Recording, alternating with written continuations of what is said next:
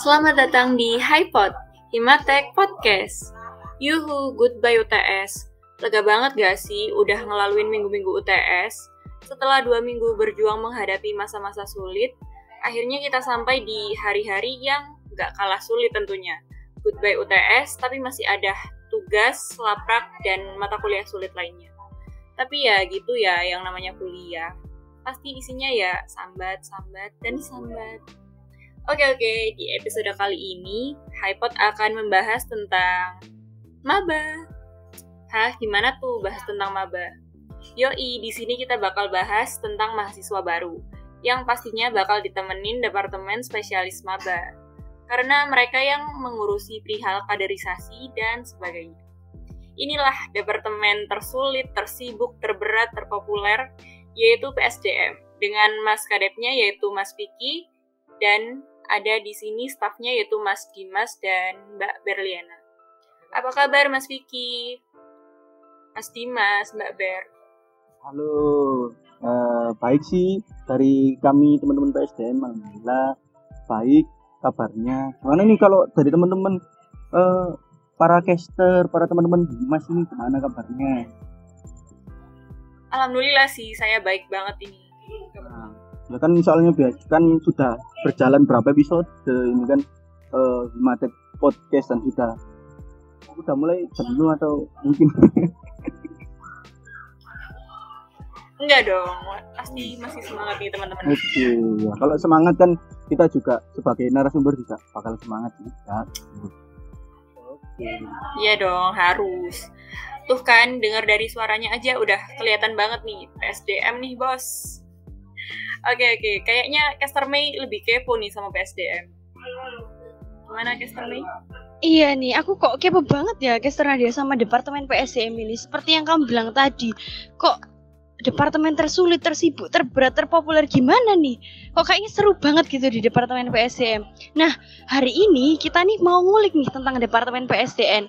Kalian teman-teman yang dengerin podcast ini pasti kepo lah ya.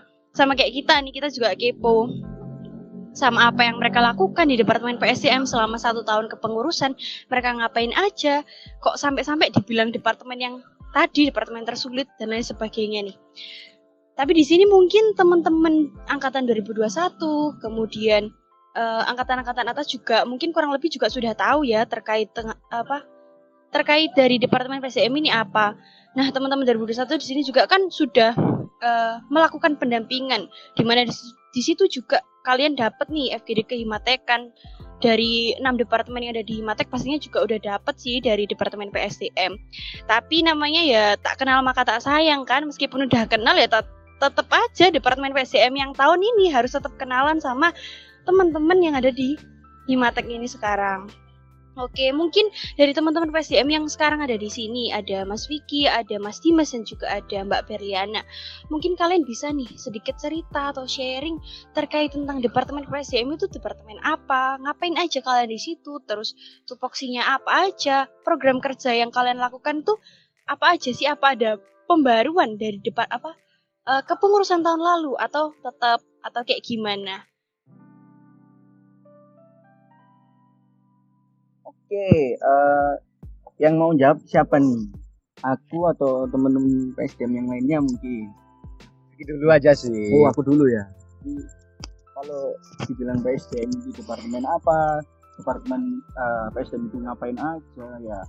PSDM ini eh, kalau secara arti ini departemen eh, pengembangan sumber daya mahasiswa sudah kelihatan lah. Jadi, jadi pasti sudah tahu kalau misalkan pengembangan sumber daya mahasiswa berarti berhubungannya dengan gimana caranya eh, PSDM ini sebagai departemen yang ada di Matek itu mengembangkan sumber daya mahasiswa yang ada yang khususnya di teknik kimia. Lanjut sih ke mungkin eh, Mbak Berli ini sepertinya mau menjawab juga. Gimana Ber kalau kamu Ber? Oke, em, kalau dari aku sih eh, departemen PSDM itu apa sih? Eh, jadi di departemen PSDM sendiri tuh kita ada beberapa proker ya nih kak, kakak-kakak semuanya. Jadi eh, untuk prokernya sih ada yang pertama itu kita menaungi proker yang PKKMB nih. Ya, jadi PKKMB ini kita eh, kasih wadah untuk teman-teman mahasiswa baru untuk bisa mengenal lebih lanjut eh, bagaimana sih teknik kimia. Jadi kita kasih kenal nih di PKKMB. Terus setelah- itu ada lanjutan lagi nih di proker selanjutnya ada pendampingan. Nah, di sini pendampingan ini kita eh, kasih nih soft skill soft skill apa aja sih yang dibutuhkan untuk teman-teman mahasiswa baru. Jadi kita kasih uh, pengetahuan tentang soft skill, terus juga kita uh, kasih pengetahuan lebih lanjut juga nih di uh, himpunan mahasiswa teknik kimianya uh, UPN sendiri. Nah di sini kita kasih paham juga nih ke teman-teman maba.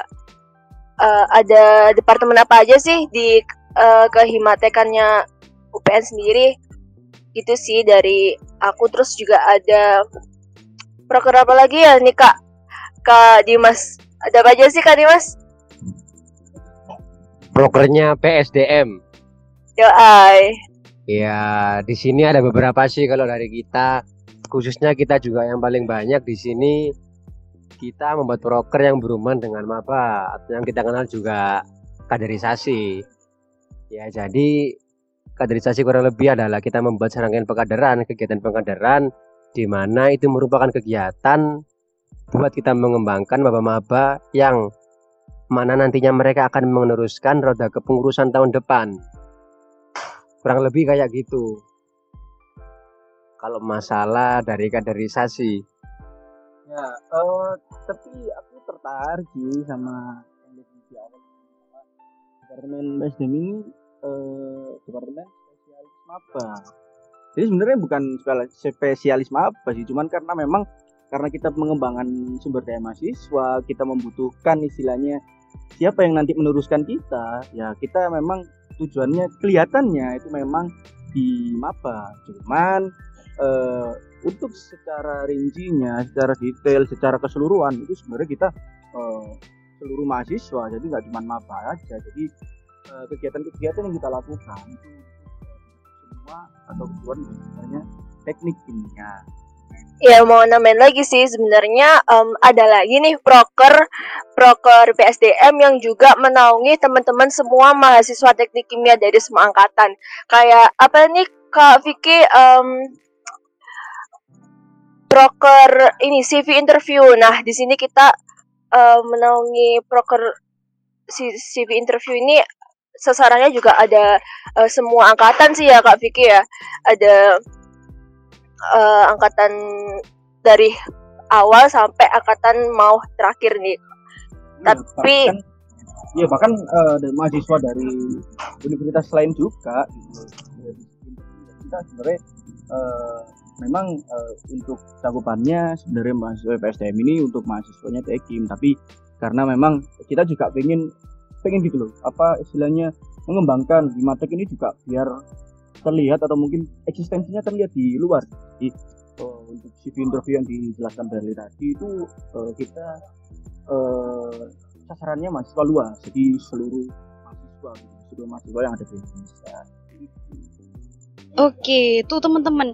Berarti tadi eh, ini sih mungkin kurang tepat aja ya, bukan departemen spesialis maba ya. Yang benar tuh departemen eh, spesialis mahasiswa nih yang ada di teknik kimia khususnya. Soalnya kita kan lingkupnya juga teknik kimia. Nah, tadi mungkin eh, sama teman-teman PSDM juga udah ngejelasin terkait proker-proker yang ada di departemen PSDM. Tapi aku mau nanya sih eh, di kepengurusan tahun ini apa ada inovasi proker baru dari kepengurusan yang sebelumnya nih dari teman-teman PSDM tahun ini gimana nih?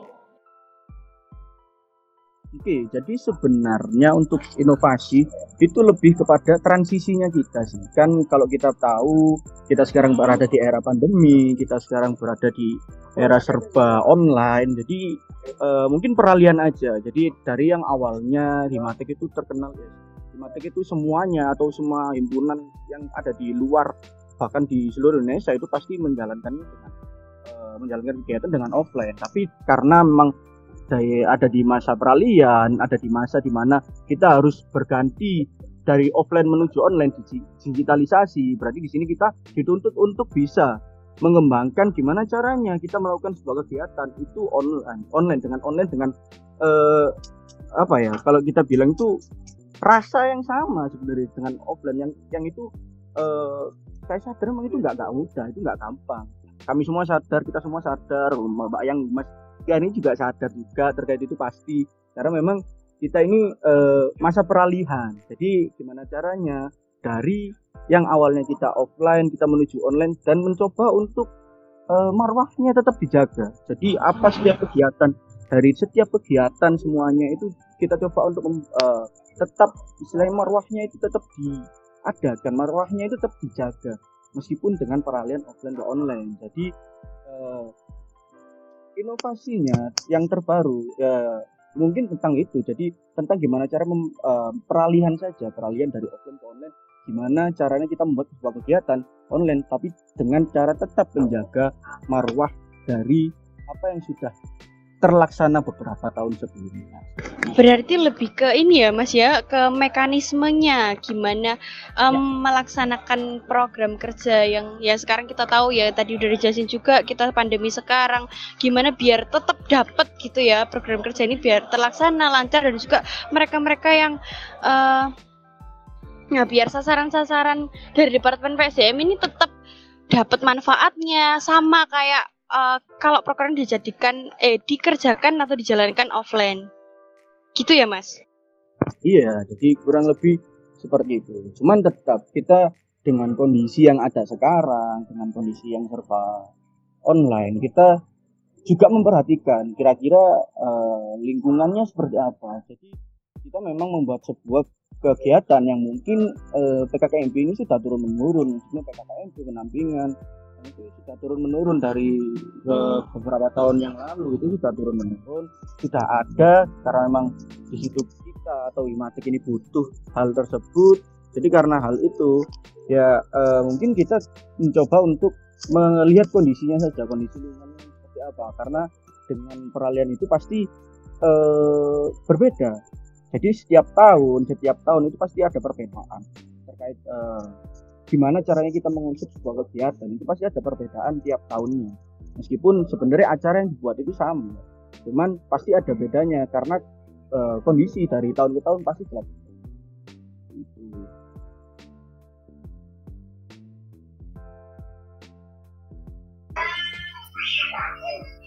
dilihat dari penjelasan teman-teman PSDM di awal tadi, bisa dilihat ya, jadi PSDM tuh identik dengan kaderisasi gitu kan. Kaderisasi sendiri itu apa sih menurut PSDM?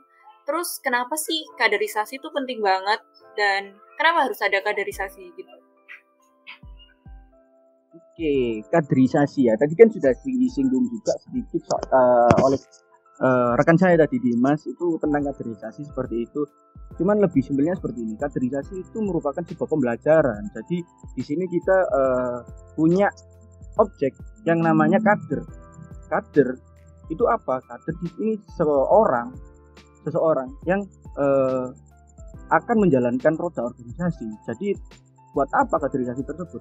Kaderisasi, eh, kaderisasi itu dibuat untuk pembelajaran, pembelajaran untuk para kader yang nantinya bakal meneruskan roda organisasinya Himatek. Itu kita memberikan kaderisasi agar eh, nanti kader-kader dari Himatek yang meneruskan organisasi Himatek itu bisa sesuai dengan kebutuhan yang memang dibutuhkan oleh Himatek, yang memang juga eh, diinginkan oleh Himatek. Jadi kaderisasi itu kita upayakan agar kader-kadernya Himatek nanti bisa berkualitas, bisa bersaing, juga bisa sebenarnya terus belajar, terus berproses dalam Himatek ini. Jadi ketika nanti kita membutuhkan seseorang yang mungkin ada di organisasi dan eh, di maupun di luar organisasinya Himatek tersendiri, itu kita punya kader-kader yang berkualitas sehingga eh, berjalannya kuliah entah itu terkait soft skill ataupun akademik itu ketika kita mempunyai kader-kader yang baik dan sudah terlatih di dalam kaderisasi itu harapannya dari kami eh, Himatek atau keseluruhan teknik kimia ini mem- mempunyai mahasiswa-mahasiswa yang berkualitas untuk bersaing entah itu di, di dalam lingkup UPN sendiri maupun itu nanti ada di luarnya lingkup UPN Veteran Jawa Timur seperti itu. Jadi kaderisasi itu benar-benar penting ya buat menghasilkan kader yang berkualitas dan bisa berproses gitu ya, betul Mas Vicky? Iya, iya sangat penting. Jadi kan kalau kita bilang soal apa ya, kita bicara soal kader atau mungkin uh, ya kader kader berarti kan kita uh, pasti kader itu karena kita mempunyai sebuah organisasi kita mempunyai suatu organisasi pasti kan organisasi itu akan bisa dilihat orang ketika siapa yang di dalamnya itu membuat apa membuat hal apa membuat sesuatu yang seperti apa nah dengan kader yang sudah terlatih dengan kader yang sudah dibekali itu jelas nantinya pasti matik bakal oh, terlihat di luar itu uh, oh ini kadernya sudah bagus kadernya baik uh, bagus-bagus semuanya. Jadi ketika nanti mungkin belajar di luar ketika keluar ke lingkup uh, di luar UPN atau mungkin di dalamnya UPN sendiri itu bisa bisa bersaing seperti itu. Jadi sangat penting sih. Kan teman-teman juga di sini uh, semuanya juga pernah merasakan. Dan sekarang teman-teman di sini uh, menjadi kader kan menjadi kader. Teman-teman di sini sudah menjadi kader semuanya. Dari mbak-mbak ini yang ada di sini mbak Nadia di sini ada mbak Mimi itu kan juga uh, juga Dimas juga Berli itu kan semuanya juga kader dari mate jadi saya kira sudah merasakan lah istilahnya efek atau dampak dari kaderisasi yang sudah dilakukan itu apa. Dan itu memang sangat penting ya enggak kira-kira. Ya kan? Iya benar benar benar.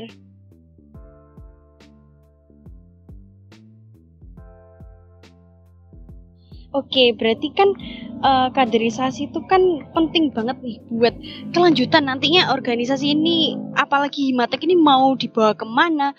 Nah, organisasi ini kan bagus atau tidak? Organisasi dilihat dari sumber daya mahasiswanya. Uh, yang ada di dalam organisasi itu seperti apa, bagaimana cara kita mengembangkan sebuah organisasi tersebut kan ya Mas. Nah,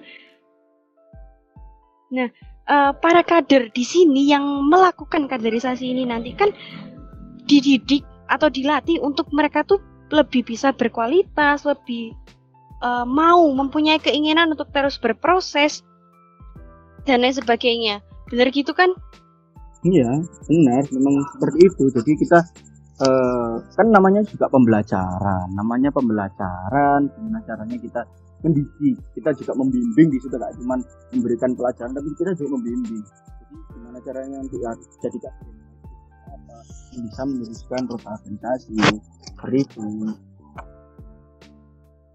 nah terkait menjadi kader yang baik nih kok dulu ketika waktu saya, saya kan juga tentunya juga melaksanakan pengkaderan atau kaderisasi. Nah, Mas Mas ini kan juga nah ya.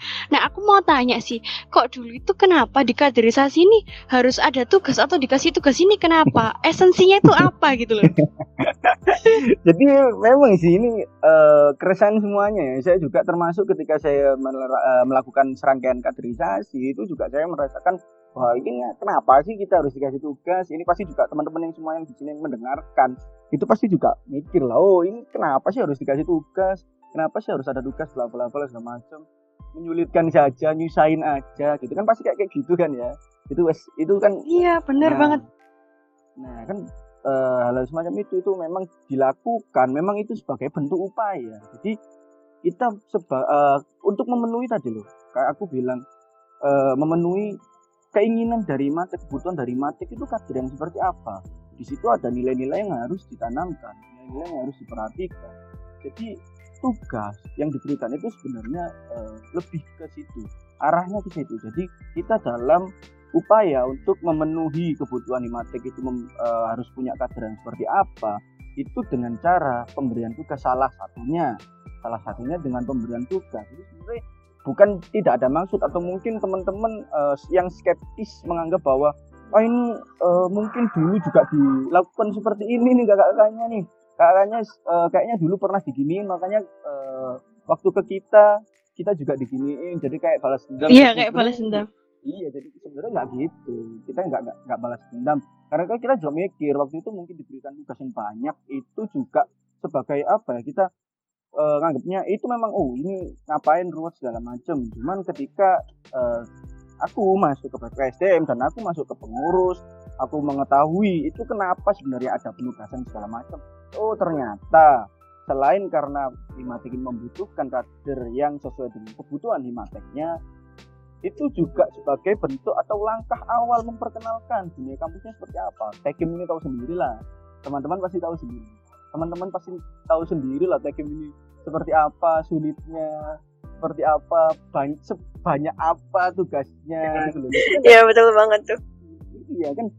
Jadi sebenarnya eh, ada apa ya ada maksud itu juga. Jadi kita memperkenalkan biar nggak kaget seperti itu kan peralihan tuh biasanya teman-teman maba nih semuanya dari yang awalnya di awalnya siswa menjadi mahasiswa. Jadi di sini dikenalkan dikenalkan. Teknik itu seperti ini Eh, terbukti juga ketika saya coba survei tanya ketika eh, sudah eh, menjalankan dunia perkuliahan tugas PKKMP, tugas dari eh, serangan kaderisasi itu nggak ada apa-apanya dibandingkan tugas yang ada di perkuliahan gitu loh, ya kan.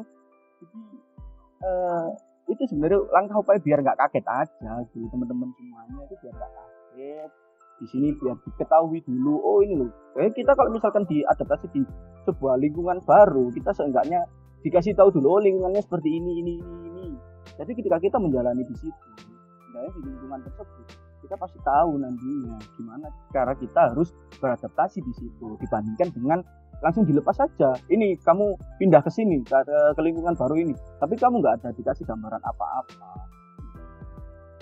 Hmm. Oh gitu, pantesan kok eh, terkait tugas ini juga memang relevan ya ternyata teman-teman sekarang eh, di kita ketika kita melaksanakan perkuliahan juga relevan loh teman-teman, ya kan? Iya, jelas relevan karena kita memang mengambilnya juga eh, dari berdasarkan eh, memang pengalaman yang sudah kita lakukan, kita jalani di kuliah teman-teman kakak-kakak tingkatnya. Kita nggak mau istilahnya eh, memberikan apa ya atau mungkin membiarkan adik-adiknya kita mahasiswa baru terlebih kalau kita bicara soal kaderisasi mahasiswa baru teman-teman kita eh, nggak mau istilahnya adik-adik kita ini nanti nggak bisa survive. Di lingkungan dengan tugas yang banyak sambat nggak apa-apa sambat. Tapi kan gimana caranya? Oh seenggaknya tahu terlebih dahulu gambarannya seperti apa. Jadi ketika menjalankan itu enak. Iya, bukan tanpa maksud nih ya pemberian tugas itu. Nah, eh tadi kan eh, Mas juga sempat bilang bahwa tugas itu merupakan salah satu bentuk upaya kita untuk memenuhi kebutuhan Himatek yang harus memiliki kader ini seperti apa. Nah, terkait kadernya seperti apa ini gimana nih Mas? Maksudnya gimana sih? Apa ada syarat ya? Kita menjadi seorang kader yang baik itu kayak gimana? Syarat-syarat menjadi seorang kader yang baik itu kayak gimana gitu Mas? Mungkin bisa dijelasin soalnya aku sendiri juga masih bingung gitu kan terkait tadi pemberian tugas kan pemberian tugas itu kan pandangan awal kita ya ke organisasi, ke dunia organisasi dan lain sebagainya. Nah, mungkin gimana tuh Mas persyaratan kita menjadi kader yang baik, kader yang sesungguhnya itu kayak gimana? Nah, untuk persyaratan sebenarnya, untuk persyaratan menjadi kader. Kalau kita lihat bahwa di eh, ada RT Himatek itu sendiri eh, ter- tertulis bahwa persyaratan menjadi kader itu melalui serangkaian pengkaderan, di mana serangkaian pengkaderan tadi juga meliputi kaderisasi yang ada. Jadi serangkaian pengkaderan tadi merupakan sebuah kegiatan yang eh, runtut. Jadi dari awal sampai akhir gimana caranya kita menjadi mem, apa ya, memberikan pembelajaran eh, kepada kader-kader, kepada calon-calon kader kita gitu. Jadi eh, persyaratan kalau sesuai dengan ADRT Matrix eh, terlebih eh, mungkin seperti itu. Jadi eh, si kader ini persyaratannya kalau memang jadi kader itu hanya sekedar istilahnya kalau di ADRT itu eh, mengikuti serangkaian pengkaderan dari jadi karena kita yang melakukan serangkaian pengkaderan jadi melakukan serangkaian pengkaderan yang ada yang diberi atau mungkin kegiatan yang diberi oleh SDM seperti itu. Kalau persyaratan secara eh, aturan yang ada yang udah dibuat di ADRT Matrix cuman kalau ditanya kader yang baik itu seperti apa itu ah, ya kader yang baik adalah kader yang eh, yang dia mau untuk terus belajar jadi di sini kan roda organisasi nih ada roda organisasi ada organisasi. Nah di situ ada kader-kader di dalamnya. Nah organisasi ini bisa hidup organisasi ini bisa baik ketika kader-kadernya mau belajar mau belajar untuk yang lebih baik lagi. Jadi gimana caranya? Eh, kalau kita bilang soal eh, kader yang baik itu seperti apa. Jadi kader yang baik itu adalah kader yang mau terus belajar berproses di mana pun itu. Kalau kita bilang di lingkup teknik kimia ini ada yang namanya pengurus ada juga namanya panitia. Itu juga semua bentuk belajar berproses. Jadi nggak cuma masuk pengurus aja cuman di luar kita di luar kayak misalkan panitia dan yang lain itu juga berproses. Dan itu kader yang baik menurut saya. Seperti itu. Jadi kalau ditanya kader yang baik seperti apa kader yang baik adalah kader yang dia mau untuk terus belajar.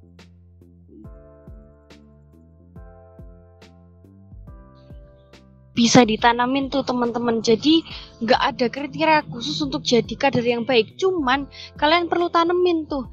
Eh, untuk bisa menjadi seorang kader yang baik itu kita harus punya keinginan di mana kita terus mau berproses mau belajar terkait semuanya lah terkait organisasi perkuliahan dan lain sebagainya bener gitu kan mas Iya, jadi kan kayak teman-teman yang ada di, di sini sekarang kan dia eh, kayak Mami, kayak Mbak Nadia, Mbak Berliana, Mas Dimas, itu kan semuanya belajar juga. Kita belajar semua di sini, yaitu eh, kita sedang menjalani proses menjadi kader.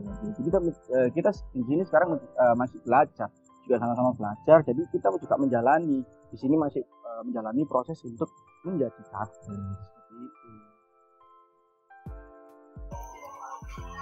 Jadi gitu ya, penting banget buat mahasiswa baru ini mengikuti serangkaian pengkaderan. Pertanyaan saya kali ini mewakili maba nih mas. Apakah benar sih kalau pengen jadi staf hima tuh harus lulus kaderisasi dulu? Oke, untuk menjadi staf himpunan. Jadi di sini pengurus ya berarti ya. Untuk menjadi pengurus, apakah harus kader terlebih dahulu? Eh, untuk menjadi pengurus, eh, khususnya di Matek, memang persyaratannya adalah menjadi kader. Jadi menjadi kader terlebih dahulu. Jadi melewati serangkaian pengkaderan yang tadi tak jelaskan, baru itu nanti menjadi persyaratan. Persyaratan untuk masuk ke untuk masuk menjadi eh, pengurus untuk pengurus di Matek. Kenapa seperti itu? Nah, ini tak jelaskan sekalian aja. Mengapa kok eh, harus kader? Jadi mengapa menjadi pengurus di Matek harus kader? Karena seperti yang tak jelaskan di awal tadi, yang sudah dijelaskan kita bicarakan tadi kaderisasi itu apa pembelajaran di sini himpunan atau himatek itu eh, membutuhkan istilahnya membutuhkan kader-kader yang ya sesuai kebutuhannya.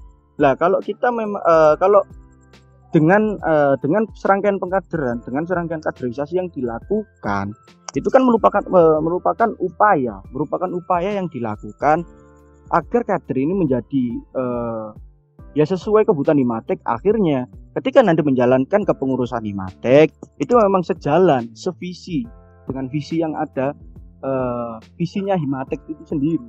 Jadi kenapa kok memang kader ini harus seorang eh eh, menjadi pengurus hima ini kenapa kok harus menjadi seorang kader ya karena itu karena ada kebutuhan dari matek tersendiri yang itu eh, pembelajarannya didapat ketika kaderisasi nah karena karena kader ini istilahnya harus melewati serangkaian pengkaderan atau kaderisasi jadi di sini merupakan persyaratan untuk nanti masuk eh, menjadi pengurus di matek itu sendiri gitu Ayo kayak kayak kita semua yang ada di sini kan kita semua juga kader semuanya. Kita kan di sini kan kader Himatek semua kan.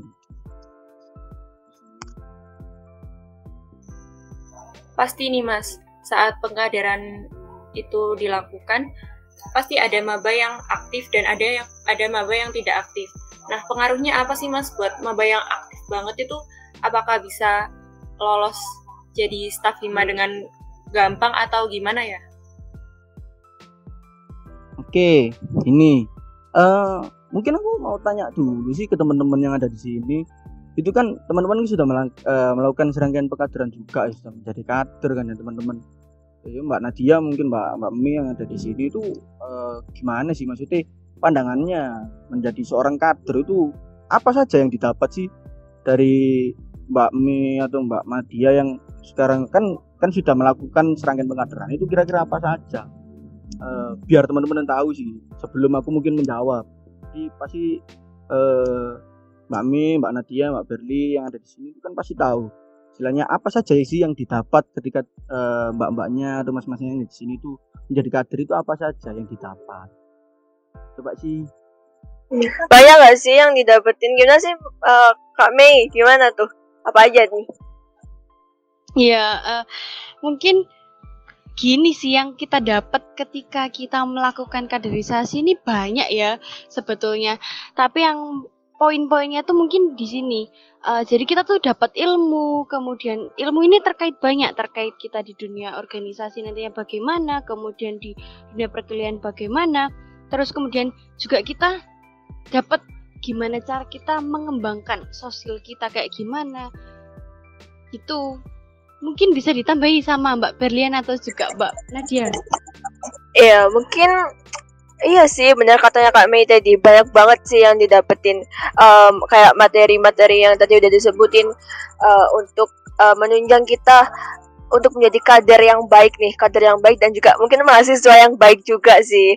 Soalnya kan kita di sini juga diajari nih soft skill soft skill yang diperlukan untuk mahasiswa-mahasiswa seperti uh, mungkin manajemen waktu, manajemen konflik di mana itu juga um, diperluin banget sih buat uh, perkuliahan nanti. Terus juga uh, di pengkaderan ini nantinya juga kita dikasih materi yang bisa menunjang kita untuk uh, berperilaku yang baik nih untuk di uh, organisasi atau mungkin uh, untuk menjadi mahasiswa juga. Seperti kita bisa uh, dikasih materi analisis kepribadian di mana kita uh, bisa nih uh, menganalisis kepribadian teman-teman seperti itu. Kan berarti sudah menjawab. Jadi kenapa itu penting? Kenapa itu sangat penting? Berarti dari jawabannya Mbak Mbak semuanya di sini kan yang pernah menjalankan berarti terlihat gitu. Jadi di sini uh, mungkin menambahkan saja. Aku mungkin menambahkan aja lah. Jadi uh, selain soft skill yang bisa digunakan nanti sebagai kehidupan kita sebagai mahasiswa, itu apa yang diberikan ketika pengkaderan itu juga berguna ketika teman-teman semuanya itu ada di lingkungan masyarakat. Jadi kayak sosok gimana caranya uh, public speaking dengan baik, itu kan nanti juga berguna di masyarakat. Itu nanti didapatkan di situ. Nah, terkait maba-maba yang mungkin pendiam dan siapa maba-maba yang aktif, itu memang ada. Jadi kita eh, nggak uh, nggak bisa memungkiri itu dan itu memang uh, ya itu karakter lah, itu karakternya mereka. Jadi gimana caranya kita membentuk uh, suatu lingkungan yang membuat mereka nyaman terlebih dahulu. Jadi kita itu nggak usah muluk-muluk soal oh ini semuanya harus aktif enggak, tapi kita coba ciptakan lingkungan yang buat mereka nyaman sehingga mereka ini ketika belajar, ketika menjadi kader yang bagus, itu mereka mempunyai fasilitas yang juga menunjang mereka gitu dalam uh, menjalaninya. Jadi enak, enjoy gitu pas menjalankan seperti itu. Jadi kayak gitu ya, wajib banget buat ma mahasiswa baru mengikuti serangkaian pengkaderan. Nah, di sini nih PSDM sebagai yang merangkai konsep pengkaderan sendiri nih. Suka dukanya apa sih mengkaderisasi mahasiswa baru? Hmm, suka duka. Kalau dibilang suka duka, aku lebih tertarik untuk uh, dukanya tak ilangin lah. Sukanya aja karena memang uh, ya kita jujur-jujuran aja. Sebenarnya suka atau duka itu kan gimana caranya kita yang kita sendiri yang menciptakan. Kalau misalkan kita membuat sebuah kegiatan atau mungkin menjalankan sebuah kegiatan tapi kita memikirkan soal dua hal ini mungkin memikirkan dukanya juga itu malah membuat beban. Jadi ya sudahlah, gimana cara kita membuat sukanya saja. Jadi memang ada kekurangan-kekurangan, memang ada hal yang mungkin tidak kita inginkan dalam uh, sebuah kegiatan yang kita jalankan dan itu memang harusnya seperti itu karena memang semua apa yang kita lakukan itu pasti ada kurangnya. Nah, karena ya aku lebih suka menganggapnya itu kurangnya aja bukan duka. Kalau misalkan duka itu aku nggak pengen membuat itu duka sih. Jadi gimana caranya kita buat kegiatan itu ya suka terus aja. Jadi enjoy gitu loh menjalankannya. Iya, ya, setuju banget, setuju iya, banget. Iya kan. Kalau kita memikirkan duka itu kayak uh, kita malah aduh uh, gini banget sih jadi pengurus. Aduh gini aduh gimana malah sih jadi beban gitu ya? Nah beban. Kita tahu semuanya. Kita udah kuliah di Tekim ini berat bebannya banyak. Ditambahin lagi di pengurus. Lebih lebih berat. Kan ada beban lagi. Sebagai pengurus kan ya nggak enak. Ya udah dia enjoy aja. Suka sukain aja gitu. Apa pun yang dijalankan. Jadi ya udah itu sebagai prosesnya kita aja prosesnya kita. Kan tadi aku bilang bahwa kader itu proses belajar. Gimana caranya seorang kader itu harus terus belajar. Prosesnya harus semua dinikmati itu kalau dari aku. Itu kan suka duka dari Mas Vicky ya. Gimana nih kalau suka duka dari staff yang lain seperti Mbak Ber dan Mas Dimas? Um, kalau suka duka dari aku mungkin 11-12 sih sama Kak Vicky. Um, sukanya tuh gimana ya namanya kita kaderisasi uh, PSDM nih ya pengembangan sumber daya mahasiswa di mana kita bakal ketemu banyak orang baru nih di sini. Ya asik sih kita kenal dengan orang-orang baru terus kita mengenal uh, sifat-sifat yang baru ya gak sih? Terus juga makin deket aja gitu sama semua angkatan. Soalnya kan kita kan uh, harus mengenal nih ya uh, juga harus menaungi apa aja sih kebutuhannya semua angkatan gitu untuk mengembangkan uh, sumber daya mereka seperti itu. Hmm. untuk ya untuk dukanya apaan ya kayak nggak ada sepateng semanengnya ya. Nggak ada. Nggak ada. Jadi kita di sini tuh suka terus sini tuh suka terus jadi teman-teman di sini yang mendengarkan ya mendengarkan terutama mahasiswa baru atau mungkin next yang mau melanjutkan pengurusan pengurusan rota pengurusan imatek masuk aja ke PSDM nggak apa-apa. nah worth it banget dong. sih SBSDM Iya. Seperti yang Mbak Barila dijelaskan, kita ini eh, bisa kenal angkatan banyak, banyak angkatan kita juga ngurusin teman-teman mahasiswa baru, adik-adik, gitu kan. Jadi kita kan seneng biasanya ada anggota keluarga baru. Terus katakanlah ketika ibu kita melahirkan, kita punya adik baru kan seneng ya, itu sama aja. Jadi sama saja seperti itu. iya iya Kita kan- banget nah iya kan kita jadinya tuh eh, menjalaninya itu seneng gitu menjalaninya seneng karena seneng ya sudah teman-teman di sini tanpa pikir panjang pengurusan tahun, tahun depan PSDM nah Terus bener banget ada. Nah, bener banget nih. Terus Iya. juga mungkin poin plusnya bisa kenal sesuatu yang baru ya, Kak Iya Vicky dong. ya. iya dong Mungkin bisa dapet cem-ceman baru. mungkin Iya. ya yes tapi itu opsi terakhir sih jangan didengerin ya Mbak Berlin ini karena memang Mbak Berlin ini masuk ke sini cuman untuk mencari teman-teman enggak enggak sih, bohong sih itu. Ya ya, ya. Enggak. itulah kita kita menganggapnya nggak nggak suka duka suka suka jadi gimana caranya kita itu terus terus bahagia terus seneng gitu aja jadi departemen banget, kita ini banget. departemen yang seneng lah kita senang senang kok jadi aku sekalian promosi aja sih biar ada yang ngurusin aku jadi biar teman-teman tuh punya keinginan teman-teman punya keinginan untuk masuk nantinya ke PSDM teman-teman yang akan menjalankan oh aku pengen pengurus nih tahun depan oke masuk PSDM teman-teman Oke. Eh, jadi gini sih.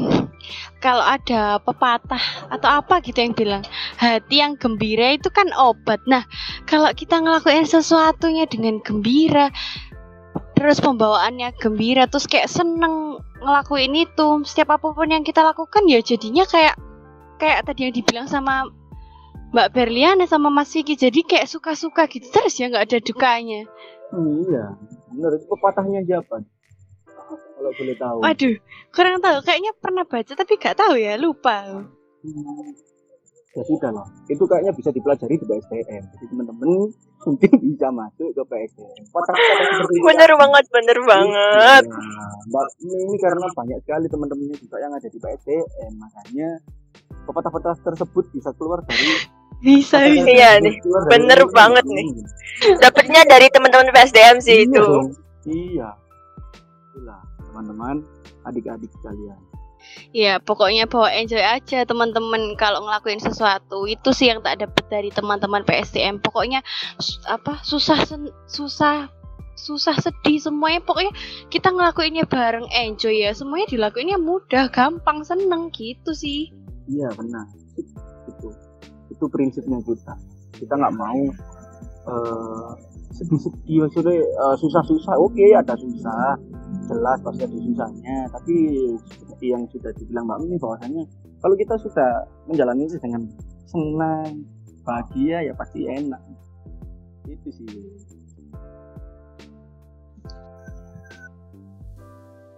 Nikmati prosesnya gitu ya Mas Vicky ya. Enjoy. Betul sekali Mbak Nadia. Enjoy. Pokoknya teman-teman kita kan juga kader ya, Bes. Pokoknya tetap terus belajar aja, bener tadi nikmati tiap prosesnya. Oke, eh, mungkin untuk podcast kali ini kita sudahi sampai di sini. Wah, sayang sekali. Padahal Ya, padahal masih pengen lagi. masih, masih banyak yang harus saya ucapkan. Iya, nggak apa-apa sih. Semoga ketemu lain kali aja. Kalau mau menghubungi teman-teman PSDM yang lain, kita available. Apalagi Mbak Berli ini available. Mungkin Waduh. teman-teman Aduh. teman-teman mau ngajak Mbak Berli jalan, nggak apa-apa. Nah, tuh teman-teman. Aduh, aduh, aduh. Gitu. Oke, terima kasih untuk teman-teman Departemen PSDM sudah menyempatkan waktunya untuk ngobrol sama dengan kita yang nanti juga didengerin nih sama teman-teman yang lainnya di HiPod. Ya semoga kuliah dari Mas Mbak ini lancar terus. Amin. Amin. Terus di pandemi gini ya tetap jaga kesehatan dan sebagainya ya. Semoga PSDM juga terus berjaya. Terus nanti yang dibilang sama Mas Vicky eh, ada yang mau nerusin Departemen PSDM selanjutnya. Kan tadi sekalian juga promosi itu. Semoga juga di tahun pe- kepengurusan selanjutnya ini Departemen PSDM juga masih tetap departemen ini banyak diserbu sama teman-teman. Wajib. Iya. Oke. Itu tadi podcast kita bersama PSDM yang pastinya menarik teman-teman untuk disimak. Jangan lupa ya teman-teman untuk follow akun Instagram, YouTube, dan Spotify-nya Himatek karena HiPod bakalan di-share di tiga platform tersebut. Sampai di sini teman-teman, HiPod episode kali ini. Nantikan HiPod episode selanjutnya setiap dua minggu sekali di hari Sabtu ya, Rek. Jangan lupa. See you! See you! Bye bye.